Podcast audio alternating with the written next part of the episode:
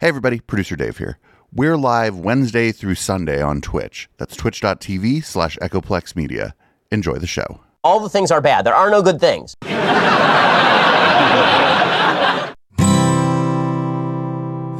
white and I've got everything I need.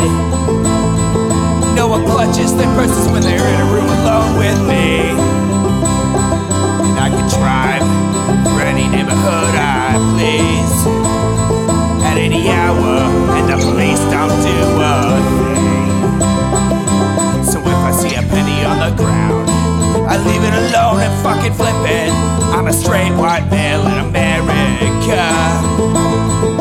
I got everything I need.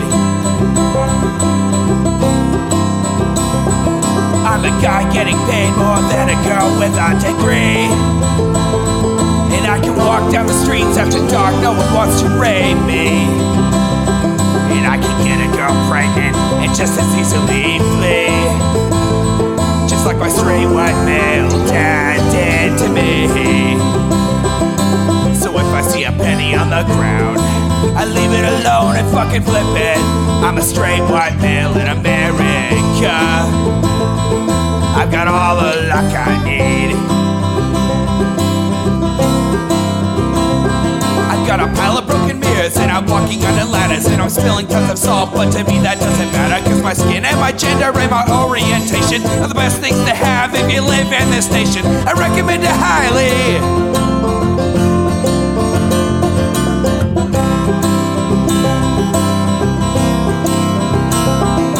So if I see a penny on the ground, I leave it alone and fucking flip it. I'm a straight white male in America. I've got all the luck I need. Shit's gonna work out for me. Cause I'm a straight white male in America. I've got all the luck I need.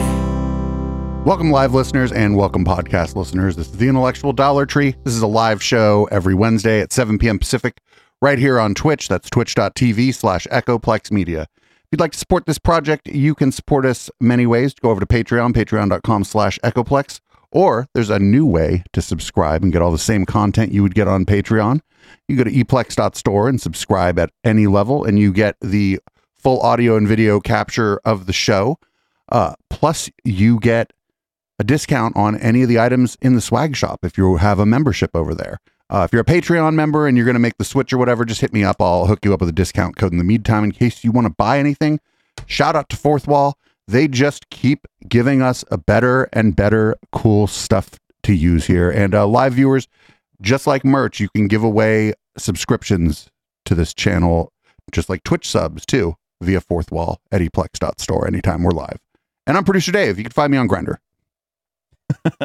I am HK Perrin. You can find me over on Mastodon at uh, the handle is at h Perrin at port87.social. Hell yeah. well, you heard the uh the laugh track, right? This one. Oh gosh. So this is a Constantine Kisin episode, everyone. Um that laugh track is the laugh track that I took from his stand up that he certainly didn't add in post, even though like it sounded like it was in a giant room and his comedy special was in a small club.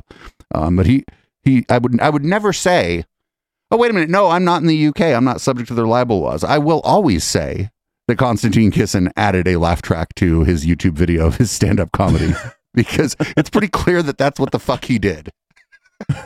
Does this sound like a small comedy club to you? or does it sound like Silver Spoons? Or like, that sounds like a laugh track from like a 50s sitcom. yeah, he, he, he just went into like, went into like freesound.net or whatever. It was like totally real sounding laugh track, please. I need I need a public domain laugh track. Oh man, that would suck if like he actually owns that laugh track and hit us with a copyright claim just because we stole his laugh track. so this week's content is uh, the cosmic skeptic is supposedly debating Constantine Kisin on free speech issues. Uh, the Cosmic Skeptic has sort of painted himself as a more liberal or progressive uh, person in the skeptic sphere. I haven't paid that much attention uh, to him, but um, I'm. Other people told me that this isn't great, and so that's why we're running it.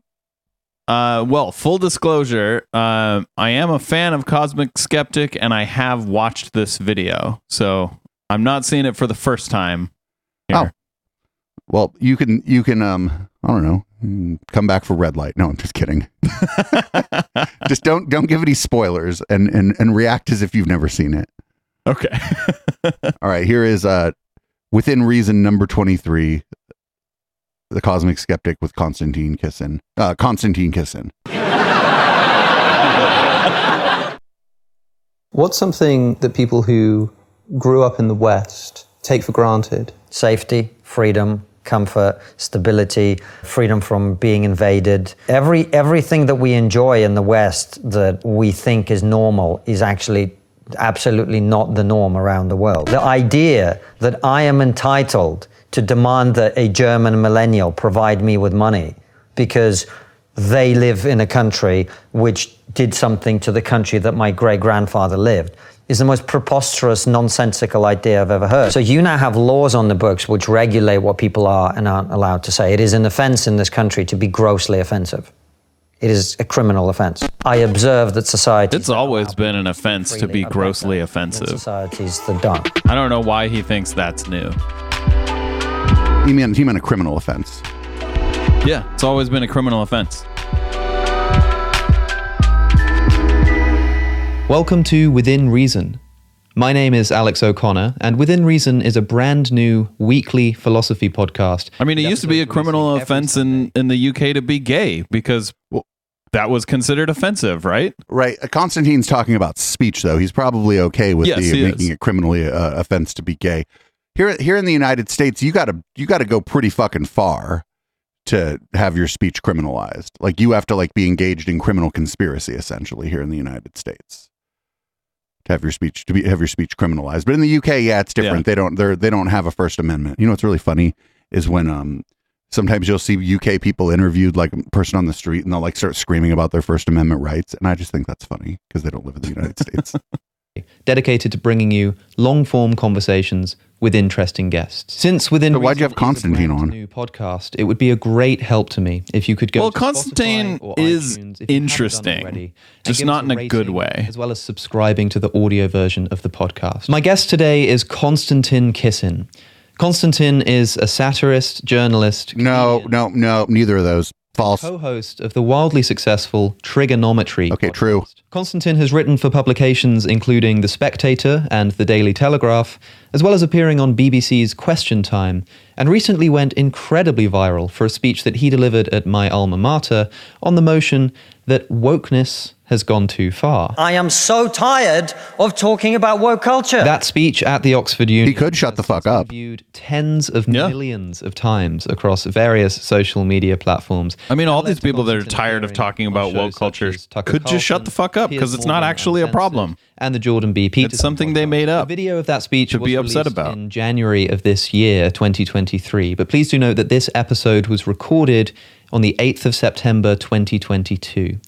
That shouldn't change anything about the content of the video, but if you're wondering why it is that we don't mention that viral video, it's because we Why'd you wait so long to put this out in this out? episode, you can expect to hear us discuss and debate free speech. Can words be harmful? And if they can, then what's the morally relevant difference between words harming a person and physical violence harming a person? Why might we be able to restrict one but not the other? We also talk about whether Constantine considers himself to be right wing or a conservative and what that might mean in the UK, as well as whether there can be a sensible case made for reparations for historical injustices such as slavery. I really did enjoy this conversation, and I hope that you do too. This is Within Reason, episode 23, with Konstantin Kisin. Konstantin Kisin, thanks for coming on the podcast. Thanks for having me. Of course, just uh, before we begin. The delay in my voice was because we're on our set, and I was like, "Thanks for being on. Where you're here." Uh, anyway, here we. Go. Yeah, I, Oh, I remember comedy. I recorded in uh, an episode with Richard Dawkins, and we did it in his living room. And I opened it by saying something like "Thanks for being here." I got absolutely rinsed in the comments. Where else is it going to be, right? Uh, before we begin, I just have a form that I want you to sign that makes sure that you're not going to say anything racist, sexist. Yeah, can't sign that, I'm afraid. Anti-religion, And anti-atheism. Anti-atheist, Is that Yeah. what it also said? Yeah, it for, also for said that. anybody who doesn't know, who's listening, uh, you kind of shot to fame in a way. You were all over mainstream news for having refused to sign a similar kind of form uh, to perform at a at a university comedy night, right? Yes. And they wanted you to sign a form that said. That Well, that's why good. would Ev- that be like w- w- why why would why would he rise to fame for refusing to sign that? Like i don't understand why a that's surprising to anyone and b him refusing to sign it would be or anyone refusing to sign it would be surprising to anyone. I'm sure like a lot of people refused to sign it and just didn't go up there. Like i don't see that. It's kind of like you know if if i'm inviting you into my house right, Right. and i ask you to take your shoes off. And you don't want to do that. I'm just going to ask you to leave right? I'm like yeah come on in. Can you take your shoes off? And you're like oh i actually can't. I'll be like okay well sorry. It is a rule in the house to have no shoes. So uh, if you don't mind i'm going to have you step out. Or if it's nice out, you'd be like, maybe we can hang out in the backyard for a little bit. yeah So like I don't understand why this is such a big deal. I like- just think everyone wins here because Constantine isn't funny. so, so they could actually get somebody funny. yeah, true. I don't think. I, I think like the real winners were the audience. uh, say anything that was going to be offensive to any of these groups, including anti-religion and anti-atheist, which seems a little bit broad. Um, was that sort of the beginning of sort of being in the public eye for you? What, where were you at? at it, it, Yeah, so we'd just started trigonometry about six months prior to that. Uh, and we were just starting. So You know, that's great that he. That, you know what? The slight dig at him because he's uh, not. He wasn't like, oh, you were a famous comedian before this because he wasn't. There's no evidence that him and Non Oliver were part of any London common, comedy scene, so far as I can tell. Before, uh, as a comedian, uh, but not a huge amount. Uh, and trigonometry wasn't all that big back then.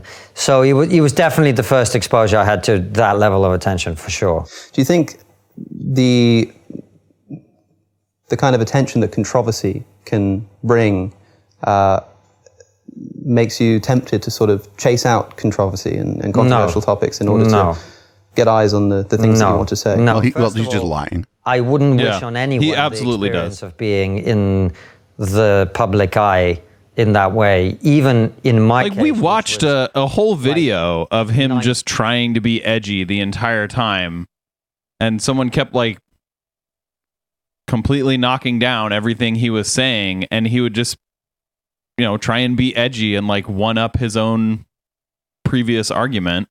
I, bel I believe that was his conversation with uh, Chris from Guru's Pod. Okay. I'm not sure, Yeah. but I, I believe that that sounds that sounds like because he's only talked to a very few people with whom he might like vehemently disagree. 99% positive, I would say. 99% of the general public supported me turning that contract down, and they they did because I think a lot of that's when I really realized I got thousands of messages from people back then because it kind of didn't really make sense. It was interesting because in the comedy industry where I was coming from at the time, No, there was weren't. all these conspiracy theories about like how did you get so many people to care about you know basically the story was no name comedian turns down unpaid charity gig from two bit college like it's not a big story in and of itself particularly right but i think that's when i started to realize Ah, but that's actually, where he saw of ordinary all of those dollar signs coming from the right. I mean, I know how it went big, right? Like all, a lot of the big anti wokesters probably found it and were like sharing it around, right? Like that's how it Yeah. got. That's how it got popular. It was other people seeing it and being able to use that as an example of at the you know at the time or whatever. It was political correctness on college campuses have go, has gone too far. Yeah, it was his introduction to the right wing grift scene. or as uh as uh Driftglass from fucking uh the professional left calls it wingnut welfare.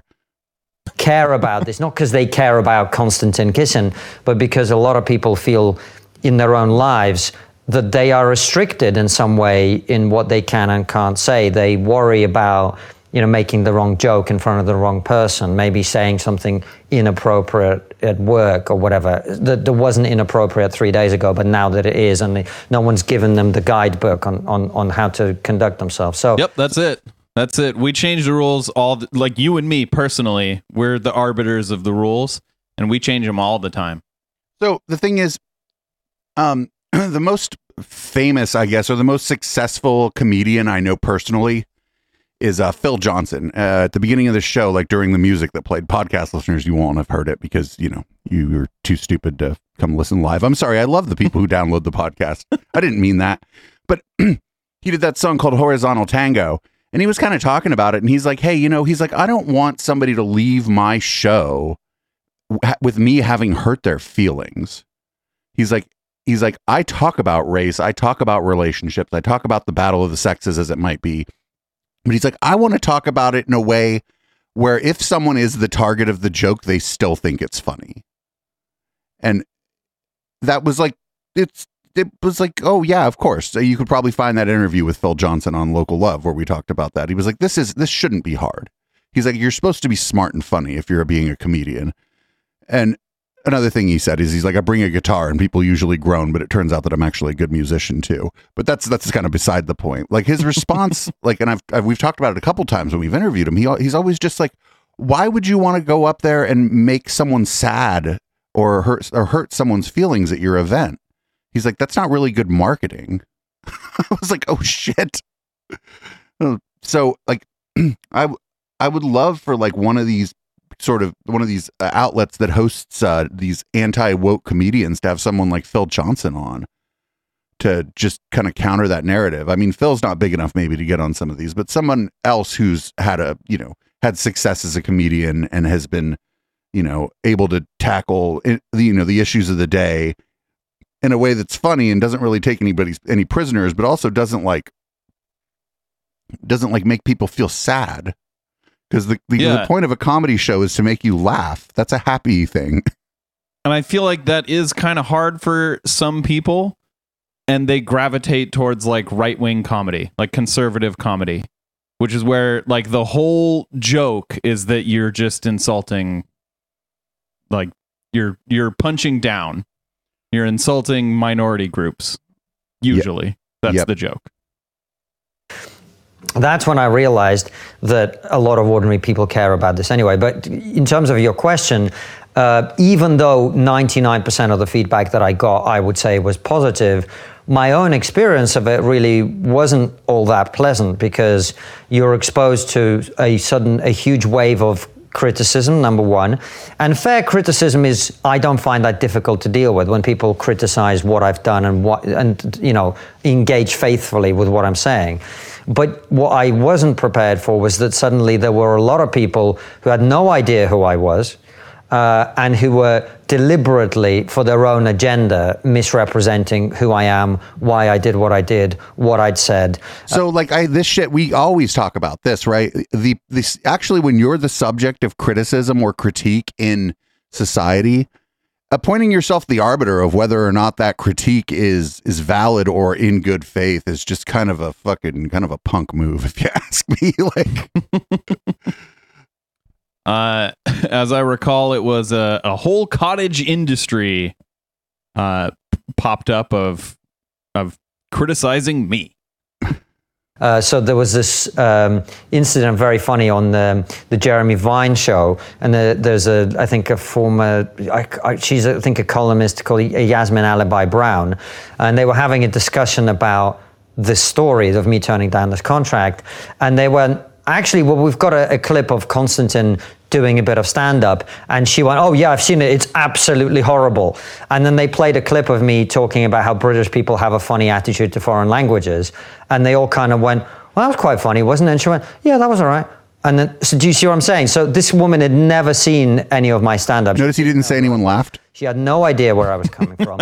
but because I refused to turn down a safe space contract, she immediately was prepared to go on national television and essentially make up lies about me because what I'd done did not fit her narrow. I mean, I'm, I'm sure he did it prepared. because you know he didn't feel comfortable signing that contract or something. You know, I'm, or I'm sure at least that's what he would say. Uh, but I mean, he can't blame people for thinking he's doing it because he doesn't have any jokes that don't target those those things, right? Well, I mean, that's what it looks like. well, okay. So and even if that's not true, it sure looks like that, and you can't blame people for thinking that. So actually, the the part at the end about like not talking about religion or atheists, I'd probably turn it down too, uh, if I was a comic. Because first of all, as an atheist, I'd like to be able to make fun of people like me. As an atheist, I'd like to make, be able to possibly make fun of funny things about religion. I'd turn it down too. But I wouldn't then like I wouldn't if a bunch of assholes turned me into a hero. I would make it pretty clear why I turned it down, right? I would be like, no, no, no, no. It wasn't the part about racism. I don't tell no racist jokes, all right? Like that shit's not funny. I don't tell no homophobic jokes, or maybe if I do, I get a bit of a pass being a, a homo myself.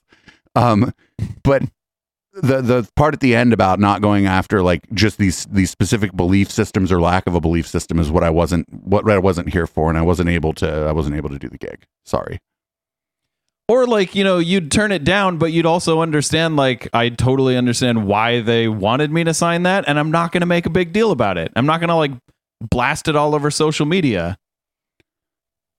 for that. Isn't it, isn't it quite a good thing that that, hap- that that happens in a way and that it gives you an opportunity to demonstrate how ridiculous some of the criticisms that you were getting were? That in an ideal world would be the case, but you have to remember that I was not someone who had a YouTube channel with you know and a podcast which together have you know 600,000 subscribers at the time. I think we had like 20,000. Right. I didn't have the access that I do to the national media now where I can if I want to be on radio or on a TV program I p- could probably make that happen. I hadn't been on question time. I hadn't written for any national newspaper at this point.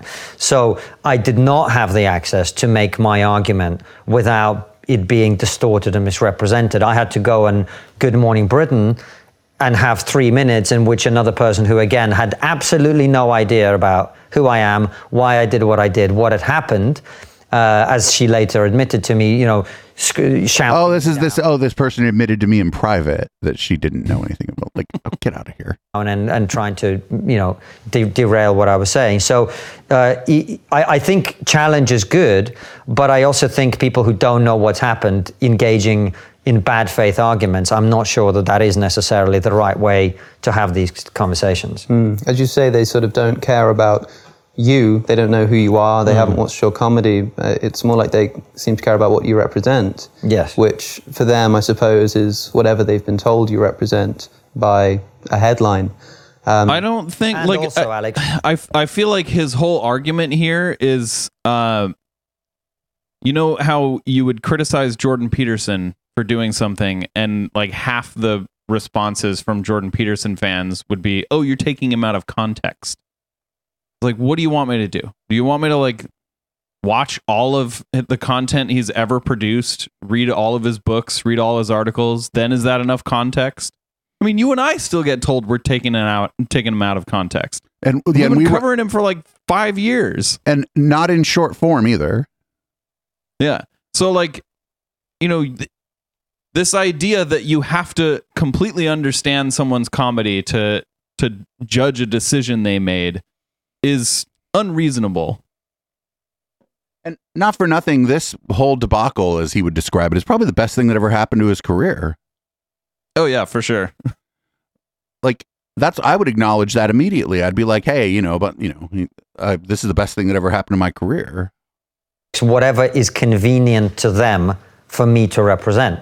Yes. Right? Because if you want to argue with, with somebody or, or with, you already have a, a worldview and someone is challenging an element of that worldview, in which in this case is the idea that comedy shouldn't be dictated to by you know faceless apparatchiks on a university campus, um, then that Well, no, the that show was being dictated. They weren't dictating the whole of comedy. They were dictating what they that's like if I went to try to get a DJ gig and the contract was like, "Oh, you have to play top 40 music," and I turn it down, I'm not going to be like, "Well, I'm being silenced because I play disco and breaks." Right? I'm going to be like, "Well, this isn't Yeah. the right gig for me because this isn't the style of music that I play." Yeah, and it's again the example is if I'm inviting you into my house, I have rules in my house, and if you're unwilling to follow them, you're not going to be invited into my house. And that's not unreasonable. That is perfectly reasonable. So what Constantine is doing right here is he's saying it's unreasonable for this event that is taking place at the college that is being run by the college. It is unreasonable for the college to have rules for this event. And I just The worldview of completely I people who say words are harmful. so and they've got to- far from agreeing with this. I completely disagree. Right, even if the rules are absurd, uh, they're within their rights to enforce them so long as the rules aren't like no gay people. Because I think even I think in the UK there's rules against that too, but that's different. Yeah. Controlled and restricted. So it's very convenient and useful to present anyone who challenges that as somehow immoral or somehow bigoted or somehow prejudiced, as opposed to engaging with the actual argument, which is, well, should we be restricting comedy? Is that the sort of society that Yes, we want can. Yes. live in? That's a hmm. different conversation, but it's a much harder one. It's much easier to have the Konstantin Kisin as a Nazi, a Jewish Nazi conversation, Wait, what? uh, because Were people saying that to you? easier. You just shout and scream oh. and stop someone from talking. Did much, anyone say that? Convenient as well. Yeah, you, you just refer to the position that you were sort of arguing against there hmm. as people who think that words are harmful. Hmm. Do you not believe words are harmful, can be harmful? Do you think there's sort of a, a, a, a distinct category difference in the kind of harm that can be caused by words that can be caused Absolutely. by action? Absolutely. Uh, uh, there is a, cat- a distinct uh, category difference between Uh, physical violence. hey Dave, lem- and uh, can we pause this really quick? And I want to ask you about something. If I am a parent, right? Uh, If I'm a parent and I provide everything physically necessary for my child, right? I provide them with clothing, I provide them with food, water, shelter. Uh, I tell them to brush their teeth, all that, keep them healthy. But every single day, right before bed, I tell them that they're a worthless piece of shit and they'll never amount to anything. Is that child abuse? Oh yeah, that is that's child abuse. But I think that Yes. they're. T- but hold on, they're not talking about like uh, uh, events for children. These are events for young adults. So I feel like no, I understand that. But we all would agree that that's child abuse. I don't know of any person who wouldn't agree that that is child abuse. So this idea that words can't be harmful, we all know that that's wrong. Also, there It are laws. Also, there are laws. Words also, there. can be harmful. right, go ahead. I'm done. Also, there are laws against incitement to violence, although in the United States, pretty uh, high bar to clear, uh, and criminal conspiracy. So yeah, I mean we've like le- we've like put the weight of the legal system behind certain kinds of speech. So even for adults, because the adult uh, criminal conspiracies usually involve adults talking to other adults. So I just don't think that like they're gonna. I don't think that they're talking about the interaction between a parent and a child, and yeah, I just don't think. I, I'm not sure that that's the. I'm not sure that's a good like example for what they're talking about here. Is all I'm saying. words that are hurtful. Uh, you cannot reduce the impact of physical violence. If I smash you in the head with a brick, there is no way for you to be less affected by that because the impact is physical. Words uh, are subjective. Your experience in relation to words that people say to you are subjective. There are things that people can say to me that I would find very hurtful, but you might not at all. Because they're being said to Equally, there are you. things that you might say to me today that I wouldn't find hurtful, but before I did a huge amount of personal growth and personal development and worked on my psyche, which I think is very important, uh, that I would have found very difficult. So, I mean, he just got with- through talking about how hurt he was by a bunch of people saying words at him. Yeah, yeah. I, but that's different. It's different. He's, he's yeah, yeah, yeah.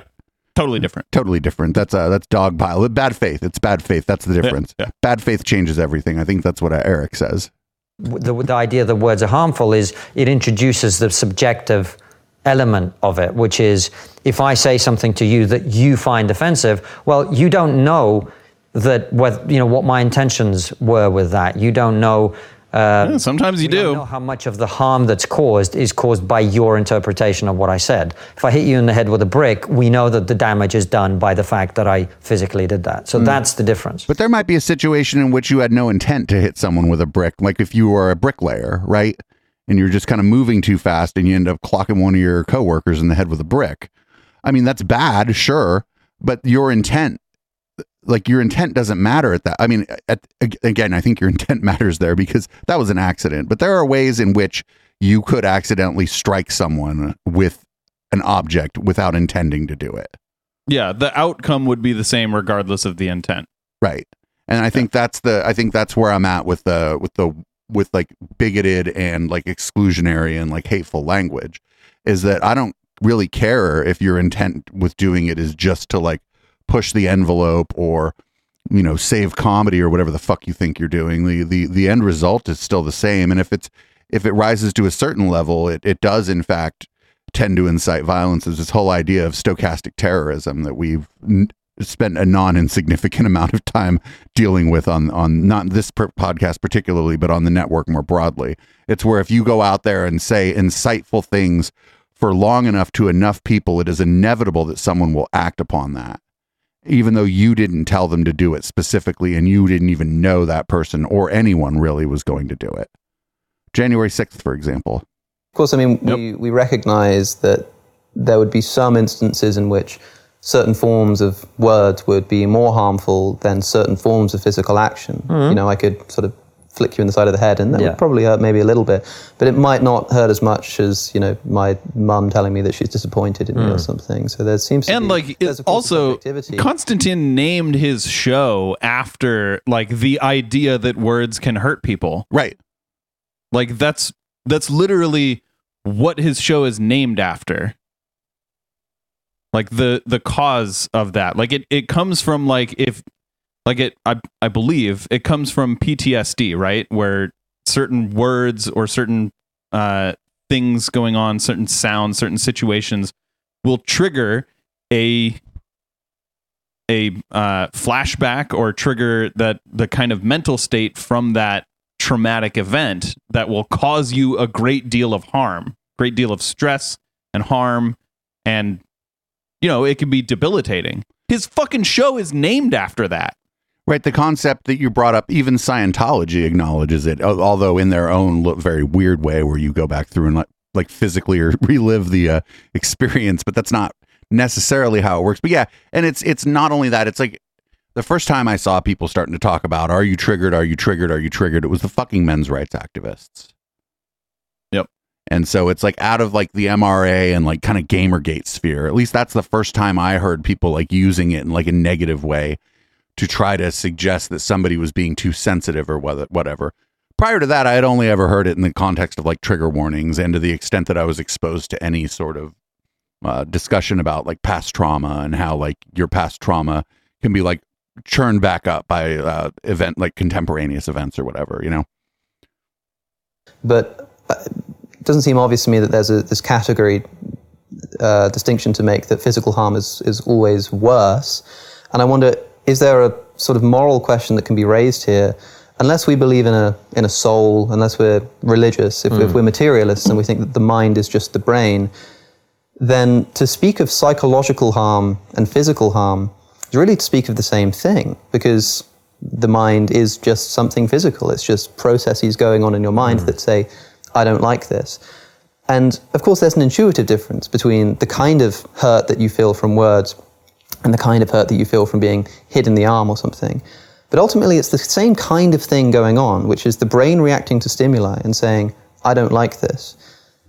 If it's the case that my freedom to swing my fist ends at your nose just because of the physical harm that that's going to bring you about, why doesn't my freedom to you know, swing my language uh, end at your ears, given that it can bring about just as physical harm within within your mind? Like, what is the sort of moral difference here? Uh, you're very clever, Alex, but um, I shouldn't have phrased it that way. You are very clever, and there's no but. Um, I think we all instinctively understand the difference between physical violence. Uh, I think you're very clever right here meant yes, you are correct, but I refuse to admit that. the impact of communication that's non-physical. Uh, you cannot protect yourself from me punching you in the face if I'm within the, the, the yeah, you can just that, right? like wear a like a, a a fucking football helmet would protect against that, or the the catcher's helmet would protect against that. Or we had a guest on here, uh, Frost from uh, Bullshido, who, if Konstantin tried to punch him, I feel like uh, Frost would be able to protect himself from Konstantin's uh, attempt to punch him, right? And that's way cheaper than years of therapy. Right. Like I think he's talking about like, you know, if I'm going to talk about like all these things that are meant to trigger you, uh you you better go through years of therapy to defend yourself against me. And it's like why? Why why can't you just not do that? why Um, can't you just not be an asshole and not try and like hurt people? so and like again with the with the punching example there are actually like you can take self-defense classes even where people would teach you how to block a punch right? How to generally effectively block a punch in most circumstances because most people aren't trained fighters. And there's really no analog for that on the on the trigger on the like hearing like hearing something or experiencing something experiencing content or having people you know uh, come after you uh, verbally. There's no there's no like there's no self-defense course for that really you know Yeah, really like I think what he's talking about is the same kind of idea of like you know how like some some people will will think you have to like toughen up your kids uh so they'll they'll make their kids do things that are unreasonable to toughen them up, you know? Uh like your like your kid will like sprain an ankle and he'll just you'll just be like, "Oh, walk it off. Toughen up, walk it off." uh, Uh, that, there's there's some valuable well there's i mean if if the if the sprain is mild there is some valuable lesson to be learned from walk it off because if you have a mild sprain of your ankle the best thing you can do actually is walk around on it if you have a severe sprain of your ankle you better not walk you know what i mean that's a big difference Yeah. and there's it and in the moment you may not even know maybe you broke your ankle Yeah. Yeah, like you could be you could be harming someone doing that. You know, it's it's not necessarily like Konstantin is not he is not in the mind of these other people. He doesn't know what they would need to to sort of not be uh like harmed by by his language. So the idea that he's saying like, "Oh, anyone can protect themselves against anything I say. It's just wrong. It's demonstrably wrong.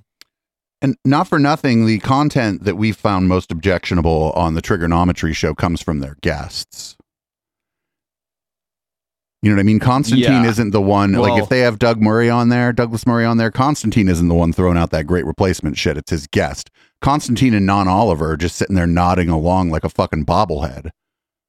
Yeah, but Konstantin has his own like views that are uh, extremely harmful.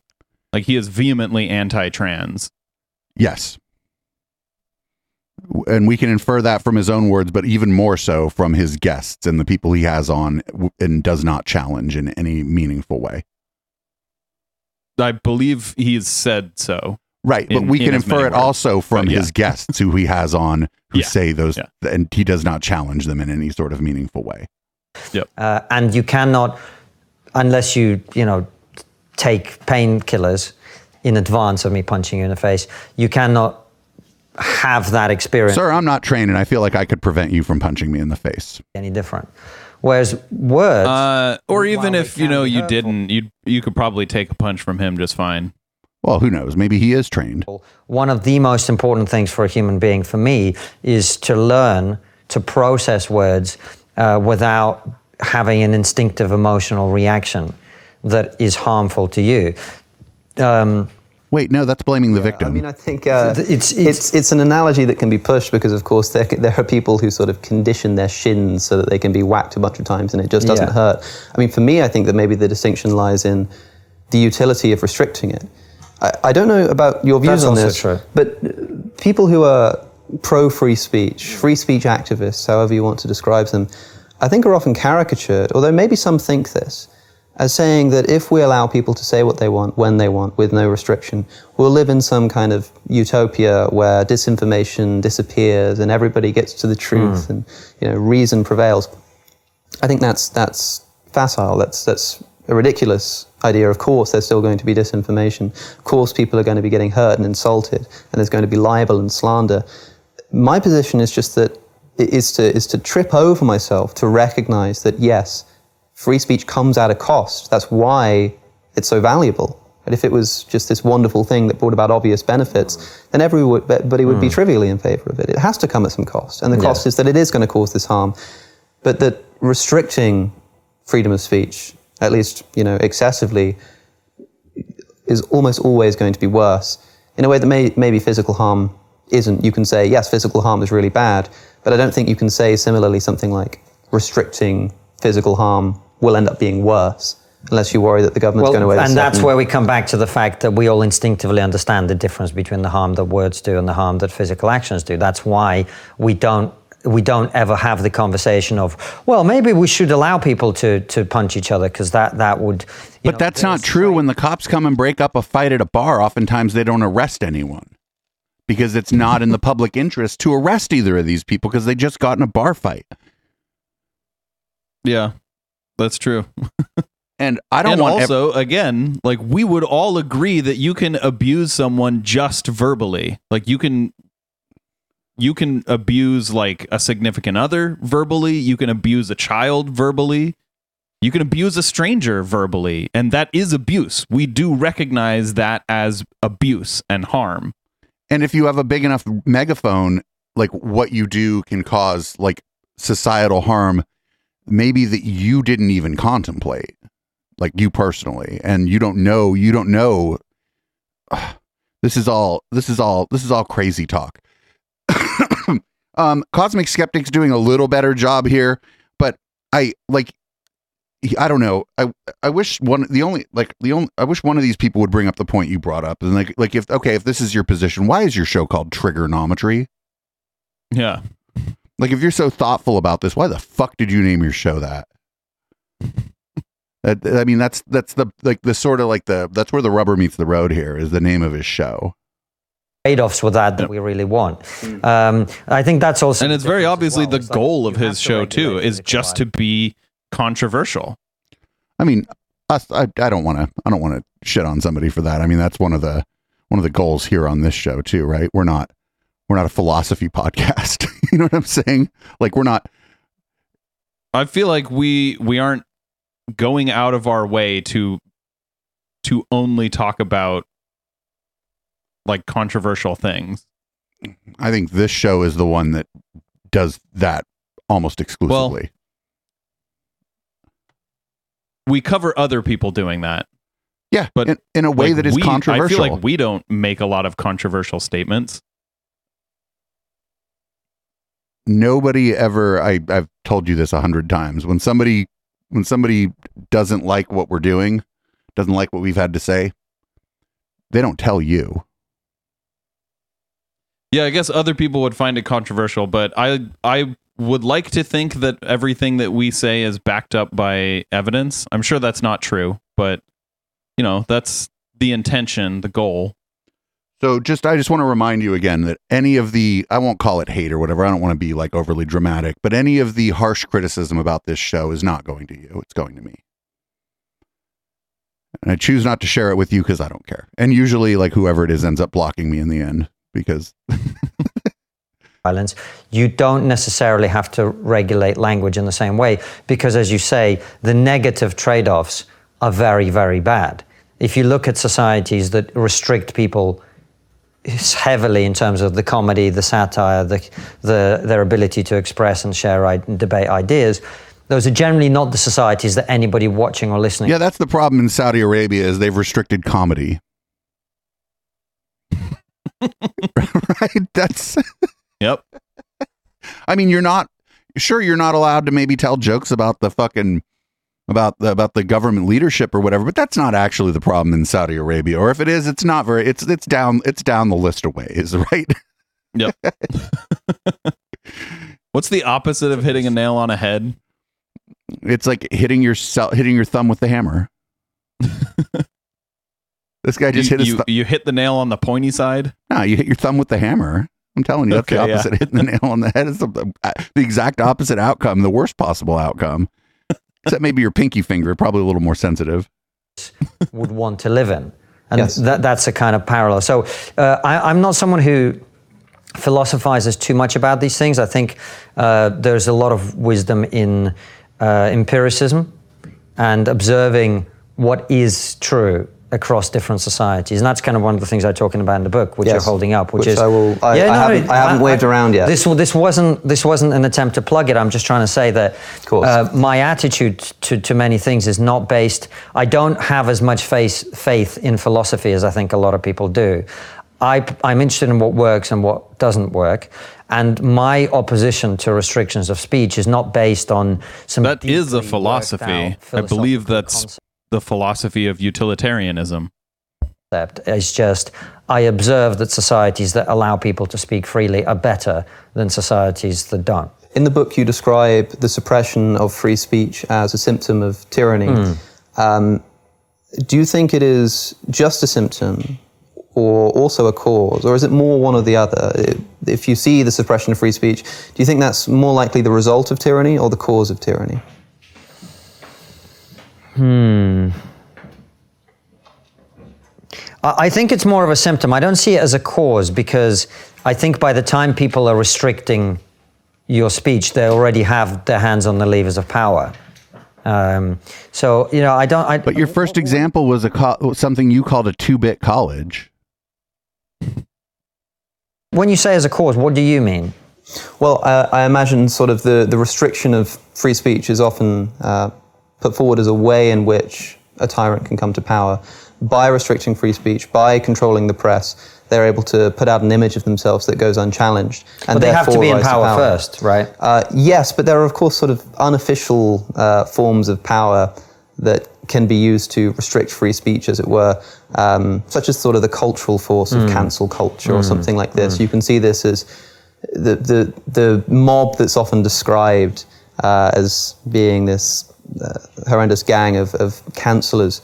They don't have any official power. They're not in power.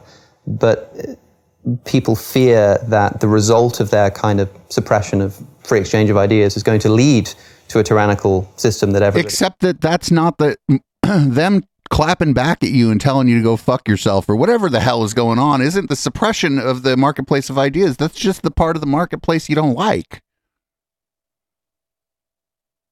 It's like again, I, I've quoted this so many times on this show. It's like remember when Kara Swisher told Sam Harris, she's like, if you all want to be loud in the courtyard, but you don't want anybody to talk back, like what is that? I mean, I don't remember exactly her words, but it was, you know, that was the the the the payload of what she was saying, and Sam didn't like that very much at all. it's it's this this idea that like you get to say your say, and then if a bunch of people think that you can go fuck yourself, now that's a mob. I thought a mob was like in the street or something. Like I thought a mo- it's not like a bunch of people on Twitter telling you to go fuck yourself and then pointing out you put a laugh track in your uh, in your comedy routine and then you blocking them. That's not a mob. That's the marketplace of ideas. Yeah, tur- turns out they don't like the marketplace of ideas. And nobody likes to be nobody likes to be like shit on online by like a big group of people or whatever. But he was just he was saying a little bit ago that when like when this happened to him, that ninety nine percent of what he was getting was positive, positive reinforcement.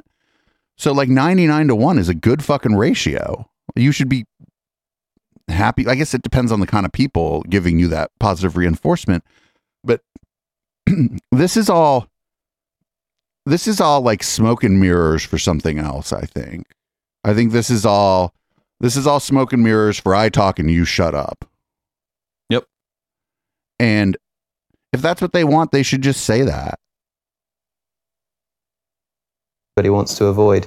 No, I, I think the system that exists where if enough people get outraged about something you said, they can get you sacked from your job, that is power and that is tyranny. Uh, that is, so it's not a cause, it's a symptom of That the is tyranny. that The people who I'm sorry, that is tyranny. I'm also like like I would love an example. When they do this, it's like, what's the example?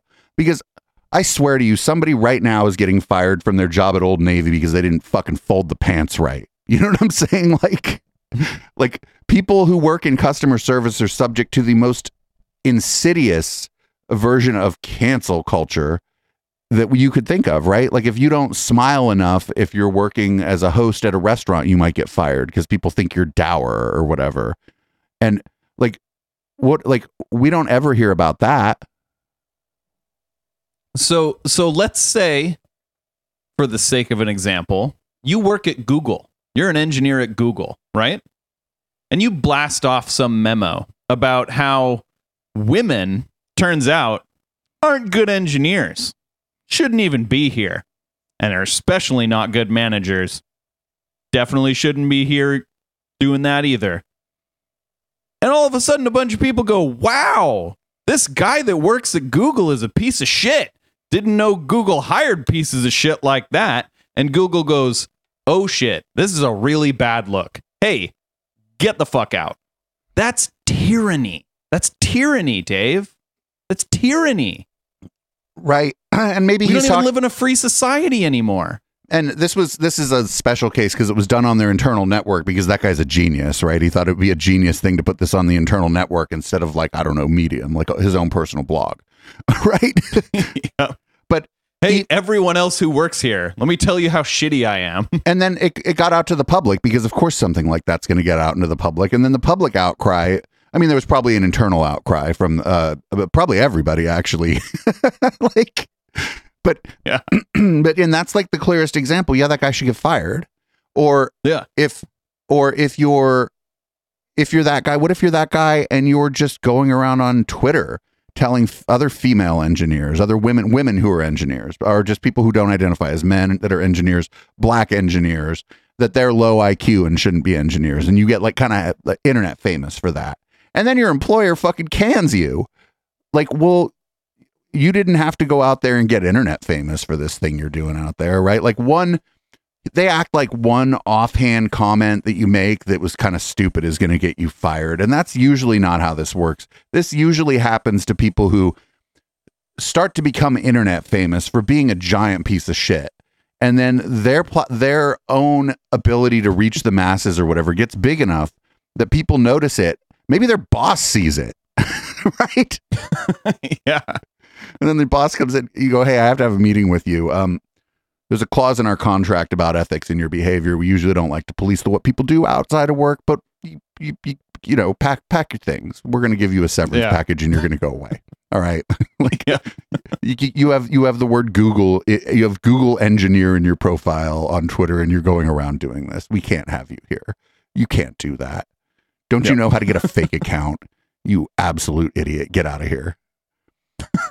like yeah there's like they want they want this they literally want this world where you get to go out there and say your say and nobody gets to fucking do anything in response at all No, they don't even want that.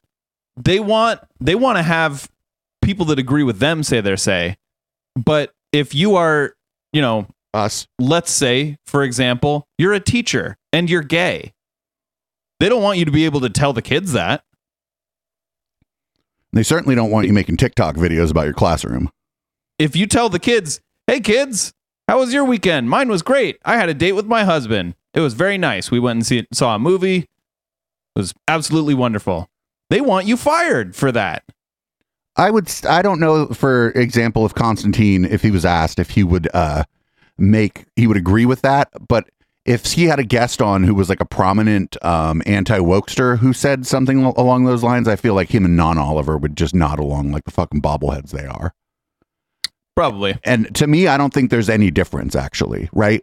Because the outcome is the same. Their audience, their rather large audience, was exposed to this and they gave it their seal of approval. So the difference between their guest saying something and them not pushing back and them saying it themselves is almost nothing.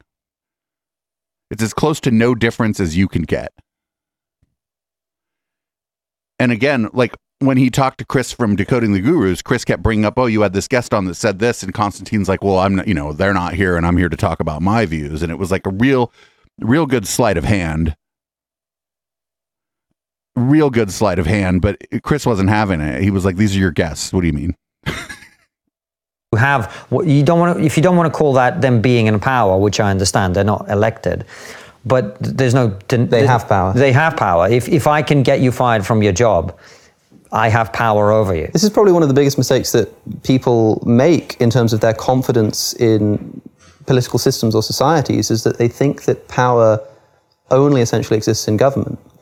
And this is how you end up with tech monopolies, and this is how you end up with, with cultural, cultural fatwas, is by thinking that power is just that which is Cultural fatwa. paper somewhere. Like, what do you mean a cultural fatwa? Does he mean people talking shit to you on Twitter? Like, I'm not sure what he means. and not just. I think he might be talking about something like the Satanic Panic. yeah, which is happening now to trans people. Yep. and Yep. that's why the free speech thing can be quite can be quite tricky because it's quite obvious to people that at least to people who are vaguely liberal that the government being able to restrict free speech is at least a touchy subject. I would say it's it's a it's an untouchable subject. It's something that the government shouldn't shouldn't really be able to approach. Uh, but when it comes to things like tech companies and their ability to to silence whoever they like. Like what recently happened with uh, with this Andrew Tate guy, suddenly drops off the map because Oh, that's right. This is before Andrew Tate got arrested for fucking the exact things that everybody said he was doing and the exact reasons they kicked him off of the fucking platforms. They didn't kick him off because he was like uh like giving men a good like a good manly talk. They kicked him off because it appeared to them that he was engaged in he was using their services to recruit people into his weird fucking explo- exploitative cam business. That's why he was kicked off of the platforms. Silicon Valley decides that they don't want him there anymore. Do you think we need to see the same kind of restrictions on tech companies such as this as we do in the government? I mean, the government couldn't come along and say that Andrew Tate isn't allowed to stand on a soapbox hmm. in a public park. Well, actually, that's not true. That's not necessarily true because this is what I was going to take. We'll come back to the big tech in a second. But um, if you look at what's happening with policing in this country, for example, I don't know if you followed the recent case. There was a veteran uh, somewhere in England who shared a meme on his Facebook, uh, which was very offensive to somebody who reported him, and the police came round to basically they, they offered him to either Notice how quick they scrolled down there? Watch this. Pride flag swastika meme. Listen, I don't think it should be illegal, but in the UK they have laws about this stuff. You cannot post fucking swastikas. Like and in Germany, hmm. oh no. You know what I mean? Don't do that shit in Germany, dude. This guy's lucky he was in the UK and not Germany. Hmm. to basically they, they offered him to either pay a fine and go on a re-education course in Britain in the 21st century A re-education or, course? uh, to have his You will be re-educated. hate incident Uh, I think that meme, what he means by re-education course is someone sitting there saying, "Hey, so you really shouldn't shit all over minorities. It's a really bad look. Or what if shouldn't do that." what if it was what if it was therapy what if they were offering him like mental health services and it wasn't like some sort of class right? What if they were like hey pay this fine and we're gonna you're gonna we're gonna ma- we're gonna make you see a therapist about this because this kind of behavior is you know bad. Again i don't think that should be illegal. I disagree with the law. Um i think the platform should take that shit down. And i think that's Yeah. that's sort of like where I'm at on this stuff. I, I don't think the government should go around micromanaging everybody's speech. Like that seems like a problem. But I think the platform should take it down. I but the law is like the social contract is the social contract and the UK is not a fucking tyrannical state. And so he's clearly a sympathetic figure, an old older guy, a veteran. I bet he could have got the fine reduced if he was like, "Oh, you know, I fucking was drinking, and you know, I, you're right, I, you know, I shouldn't have done that." Like, you know what I'm saying? Like this, this could have been a big old nothing. Now I'm just an old-fashioned white supremacist. to a crime and for him to be prosecuted for it. And he was forcibly arrested, as was uh, Harry Miller, who was there, uh, who we had on the show. And the problem you've got is um, when we talk about power, if you look at the way that the police apply the law, so you now have laws on the books which regulate what people are and aren't allowed to say. It is an offense in this country to be grossly offensive.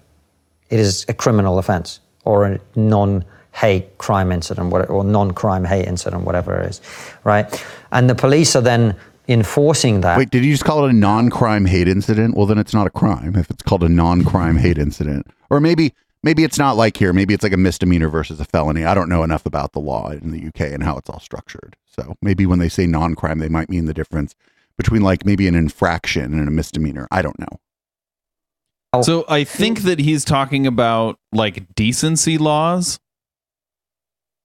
uh, which those exist here too. And I don't think anyone is really opposed to them.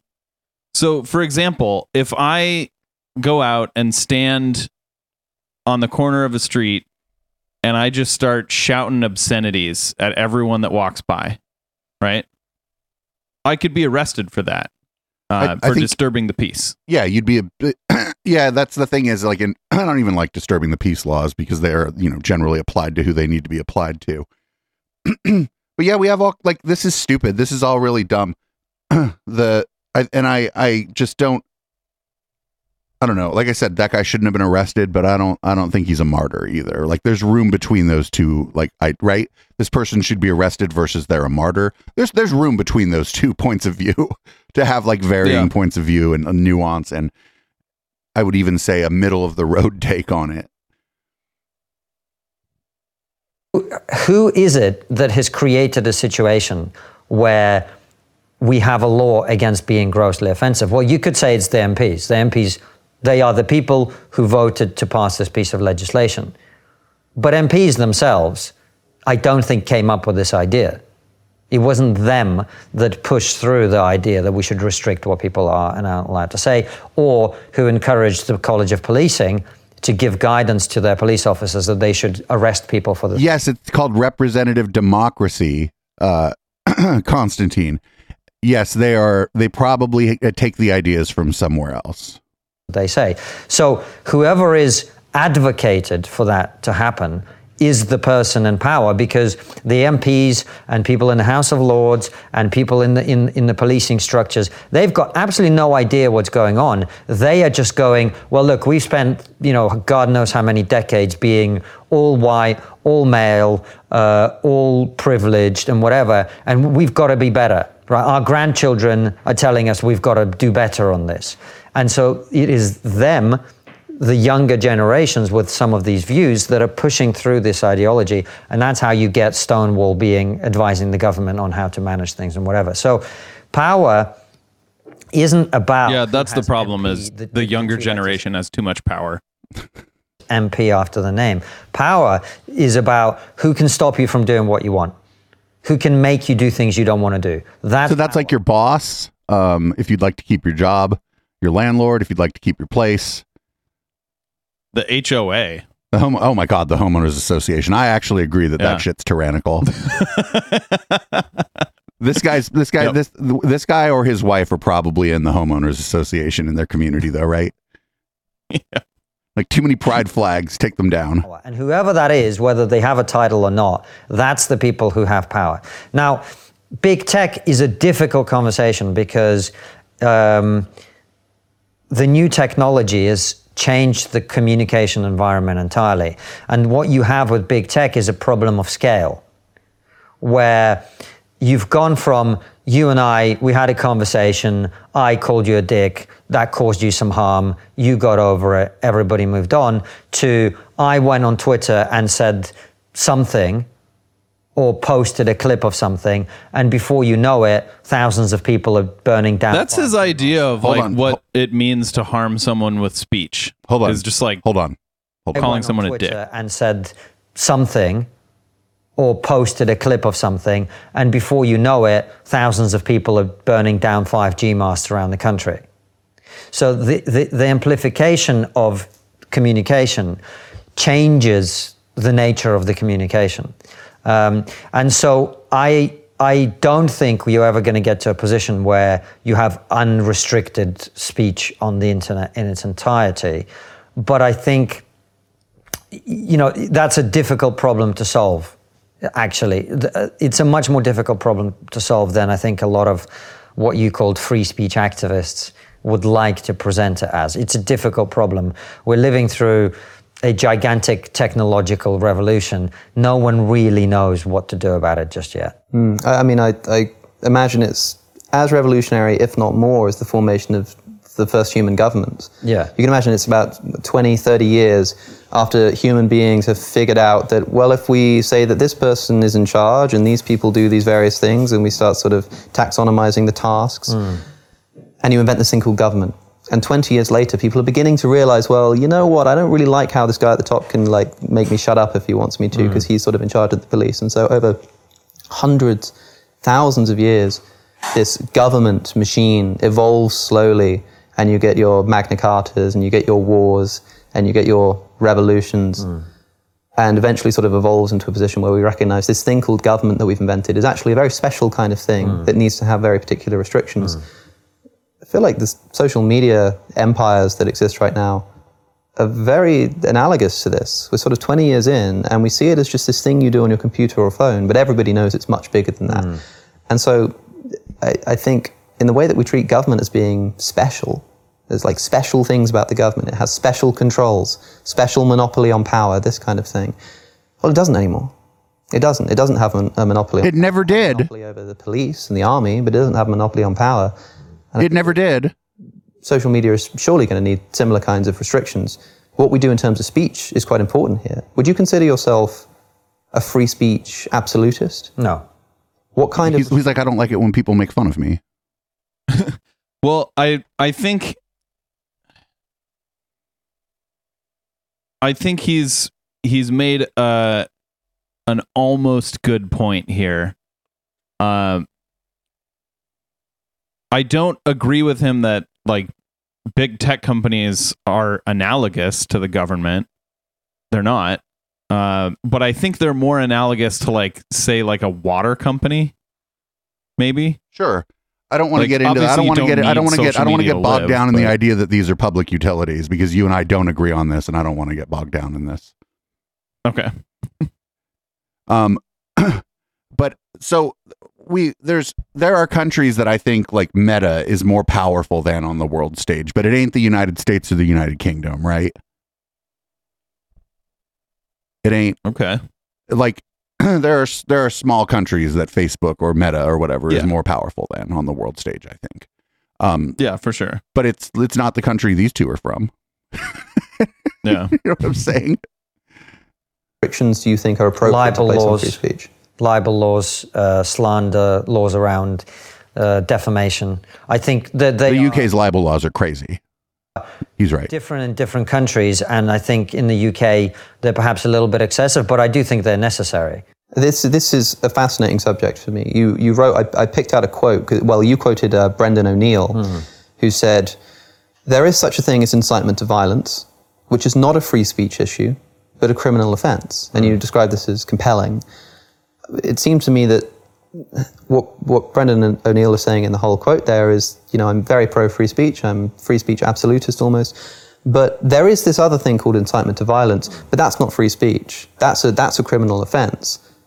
But that seems to me to beg the question. That seems totally arbitrary. It sounds like somebody saying, you know, well, yeah, I'm a free speech absolutist, but there's this thing called hate speech. That's not that's not a free speech issue. That's a criminal offence issue. That's something that you sort of invent and put the border around yourself. So when it comes to something like libel or copyright laws, let's say, which you know any free speech absolutist would be very hard pressed not to believe in at least copyright laws. But the question is why? Why do we have this restriction? Why is it? Like, for what reason? It might seem like a silly question, but I think it's worth reflecting on. Why can't I just type out an immigrant's love letter to the West, available on Amazon.com, and fine bookshops everywhere, um, and just sort of print it on my blog? Because it would be very hard for you to sell yourself as a Russian, among other things. Yes. But morally, Yeah. why not?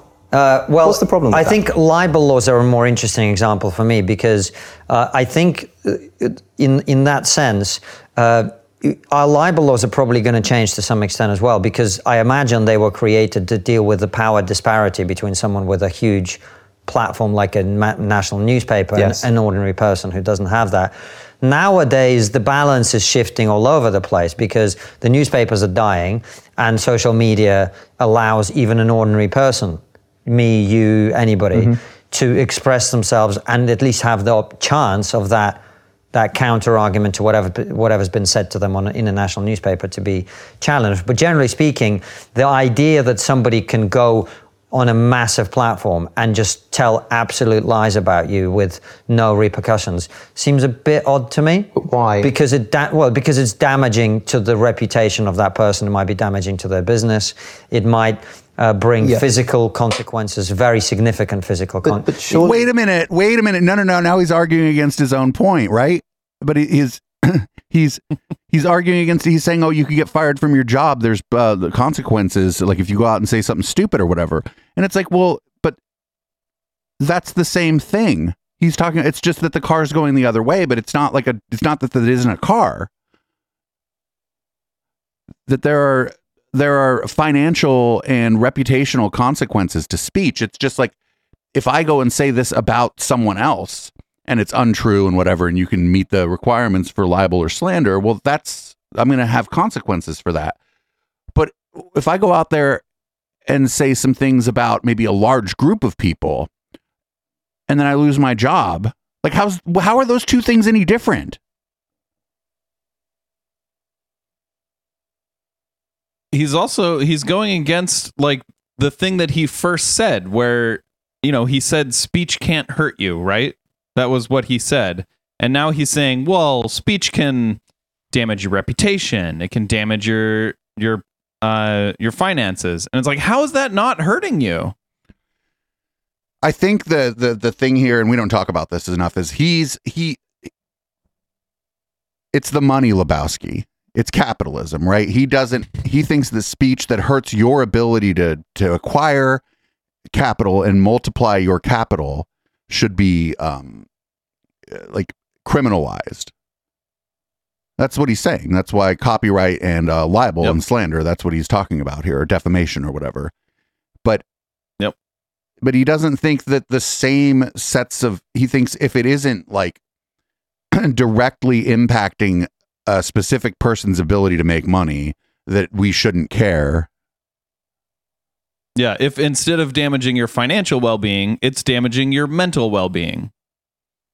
Or even not you specifically but you can see how it would like be detrimental to the well-being of others um on a like a more on a more like um on a more meta scale. Like over time if it keeps being uh like repeated on for example twitter like you don't have to necessarily be the target to understand what the fuck's going on. Yeah well that, that he he just gave it away right there. It's the money lebowski. He's like does it hurt my money? Well then i don't care. Well it's that's fine because you run a show called Triggernometry and you're not the target of the current uh the current moral panic. Although he looks a little olive skin there so there might have been a different time where he would have been the target of a moral panic right? Yeah i wonder if he would feel differently this is exactly the same. I'm not talking about they're going to experience a bit of anxiety because someone made a joke at their expense. I'm talking about the fact that if a national newspaper prints that you're a pedophile with no evidence, you're going to have your life ruined permanently. This is a difference in in. Uh, oh now now he's saying uh the level of damage is what is what really matters He's like, what what you have to, what you can't do is print in the newspaper that Konstantin is a child abuser, but it's actually totally fine, eh, and you should never be kicked off of Twitter or Facebook if you're part of an organized and well-funded propaganda campaign to say that queer people are all uh, child abusers. Actually, yep that is what he's saying and if enough people believe that queer people are child abusers, it's actually going to start to hurt queer people's bottom lines, right?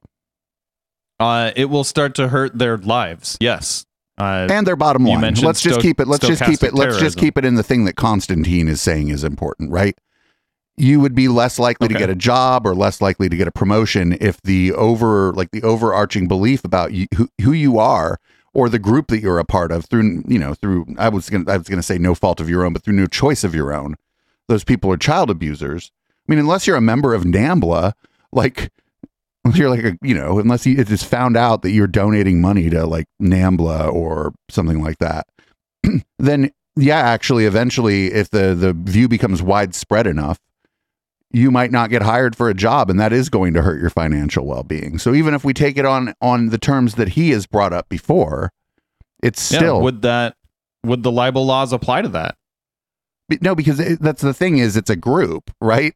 so you, can you do a class action? I don't know. They should, they should try that. Their libel laws in the UK are pretty fucking crazy. They should uh, every queer person in the UK should do a class action against Konstantin.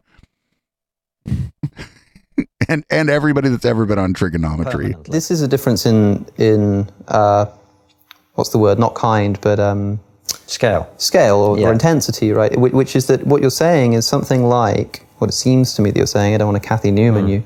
Sounds like you're saying Don't want to. Oh, he's talking about the interview with fucking Jordy Pete and Cathy Newman. What's this guy? This guy's trying to make that fucking pivot. I think this guy's trying to pivot into this fucking heterodox fucking IDW space. That's the that's the, the take I hmm. get here. I, I, I like free speech, but I'm okay with this restriction on libel because if somebody is libelous, then you've got an example of somebody saying something which is really quite significantly harmful. And because what they're saying is really quite significantly harmful, we ought to restrict them from saying in it. practical ways. I don't mean that this is something that will cause someone a lot of anxiety. What I mean is, I'll give you an example. I went to a school called Clifton College, and some time ago, I don't remember when, um, there was a young woman who was murdered near my school.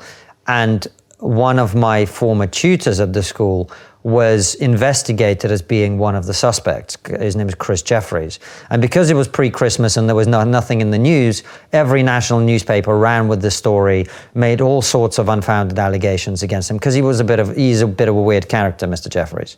Um, and his life was ruined for a very, very, very long time because of legal things that they were able to print. So if I if I think about if there were no libel laws, what the newspapers would have printed, the impact I imagine would have been even greater. So it's not that it caused him a bit of discomfort. It means that his he literally couldn't live in his house for months. He had to move house. He he, uh, he had to. So it, it's a different. Is that like what Elon Musk did to the former Twitter uh, head of trust and safety? Probably, yeah. That's no, no, that's not, not like it. It's exactly what Elon Musk did to the Yep. fo- former head of Twitter's trust and safety. consequence. It's not somebody being a bit offended. You are literally ruining someone's life through the outside consequences of what happens to them. Not always, right? I mean, I, I of course such cases exist. Mm. I mean, arguably, such cases do exist in non-libelous examples of people saying things that do bring about serious physical harm. It probably happens far less, but I'm sure it can happen. But there'll also be instances where people are libelous in a way that isn't isn't seriously detrimental to somebody's physical health, and is really just a reputational thing. It's bad for their reputation. Somebody can put out sort of a, an ideological hit piece on someone that doesn't doesn't threaten their safety. It just makes them look like a bad guy, and they could be totally lying. Uh, the the kind of libel laws that that we accept as restrictions on free speech, most of us do, in in those cases are not cases in which we can say, well, this is a totally different kettle of fish because this person's life is in danger. It's something more like saying, well, look, I'm sorry, yeah, you can say what you like. You can't say that thing because that's going to damage this person's reputation unfairly.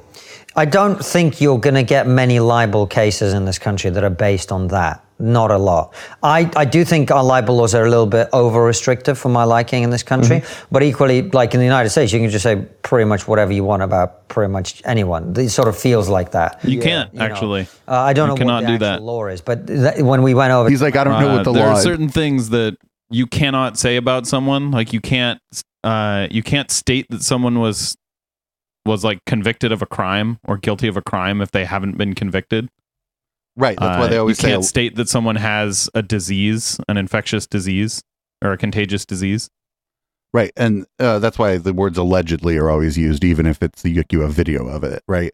Yep. Um, yeah, that's something that people don't understand about like you know the su- the suspect. They call him the suspect, even if like they're showing a video of of someone like shooting someone else. They'll say the suspect. And it's like yeah, because they don't want to get sued. So check this out. I we we we cut him off at a at a funny time. Check Well, this out. Like in the United States, you can just say pretty much whatever you want about pretty much anyone. It sort of feels like that. Yeah. You know, uh, I don't know what the actual law is, but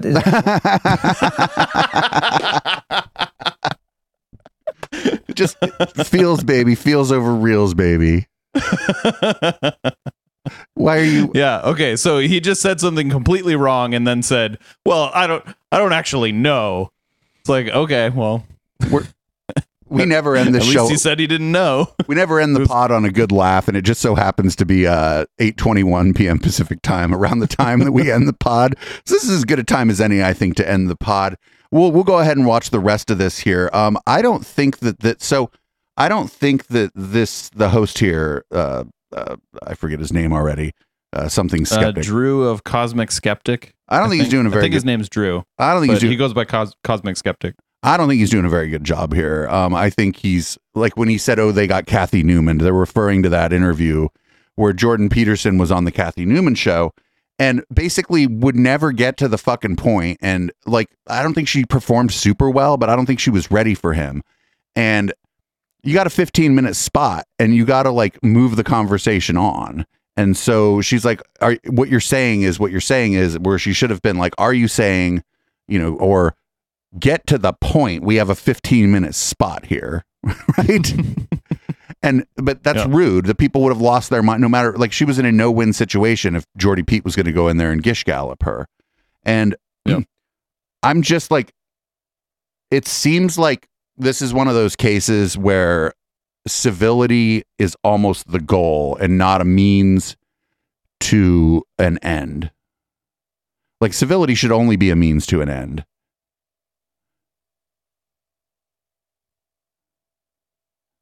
At least in the at least in public conversations, I don't. Yeah, of course, civility. Like you should be nice to your friends and people you run into in Yeah. your daily life. But in the public conversation, civility should be a means to an end. Um, yeah. and yeah i'm just i'm just i'm when someone else gave me this link it they made it seem uh, like he wasn't pushing back at all and he is pushing back some but it's it's weak it's the it's very weak sauce at best it's like not even medium salsa Yeah. I will say he could have done much better. And maybe he'll redeem himself in the second half of this, um, which we're going to watch in the post game. So, just real quick, I want to remind everybody there's a new way to uh, subscribe to this channel uh, to give us money. You can do it uh, via Fourthwall. That'll be at eplex.store, and you'll get all the same benefits our patrons get, plus a discount on all of our merch. Um, HK, do you want to read the show out? Yeah. Uh, this is this has been our Wednesday show, Intellectual Dollar Tree. We do this show live on Twitch. Uh, that's twitch.tv slash Echoplex Media every Wednesday night at 7 p.m. Pacific time. Uh, you can check out all our other shows at echoplexmedia.com and you can subscribe to us at patreon.com slash echoplex and now at eplex.store. Uh, if you're listening live, we'll see you on the other side of the song for Red Light. And if you're not, uh, you should try it sometime. This is Boomers by Periscope.